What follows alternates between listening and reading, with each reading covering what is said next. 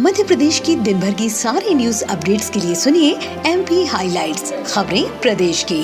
कारगिल विजय दिवस पर राज्यपाल श्री बंगू भाई पटेल ने कहा कि अपने अदम्य साहस और वीरता से कारगिल में तिरंगे की आन बान शान बरकरार रखने वाले वीर सैनिकों को शत शत नमन।